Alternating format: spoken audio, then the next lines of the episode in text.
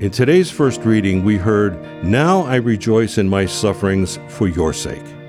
And in my flesh, I complete what is lacking in Christ's affliction for the sake of his body, that is, the church.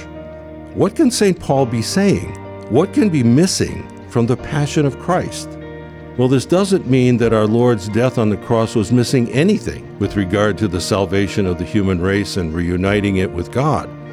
There is nothing that anyone could ever add to the infinite value of the cross.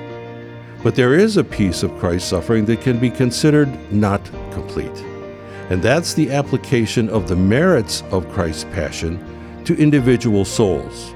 My patron saint regarded his own personal sufferings as a vehicle for conveying, for passing on the sufferings and the passion of Christ to the hearts and souls of those around him and in this way they bring completeness to the Passion in an external way.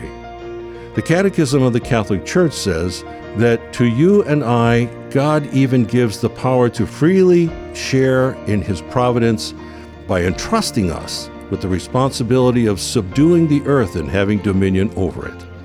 God enables men and women to be intelligent and assist Him in order to complete the work of creation to perfect its harmony for their own good and that of their neighbors.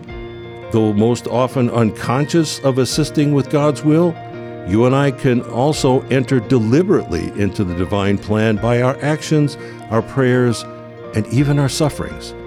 When we share in the afflictions of our brothers and sisters in Christ, in a small way, we also help fill up what is lacking in Christ's afflictions.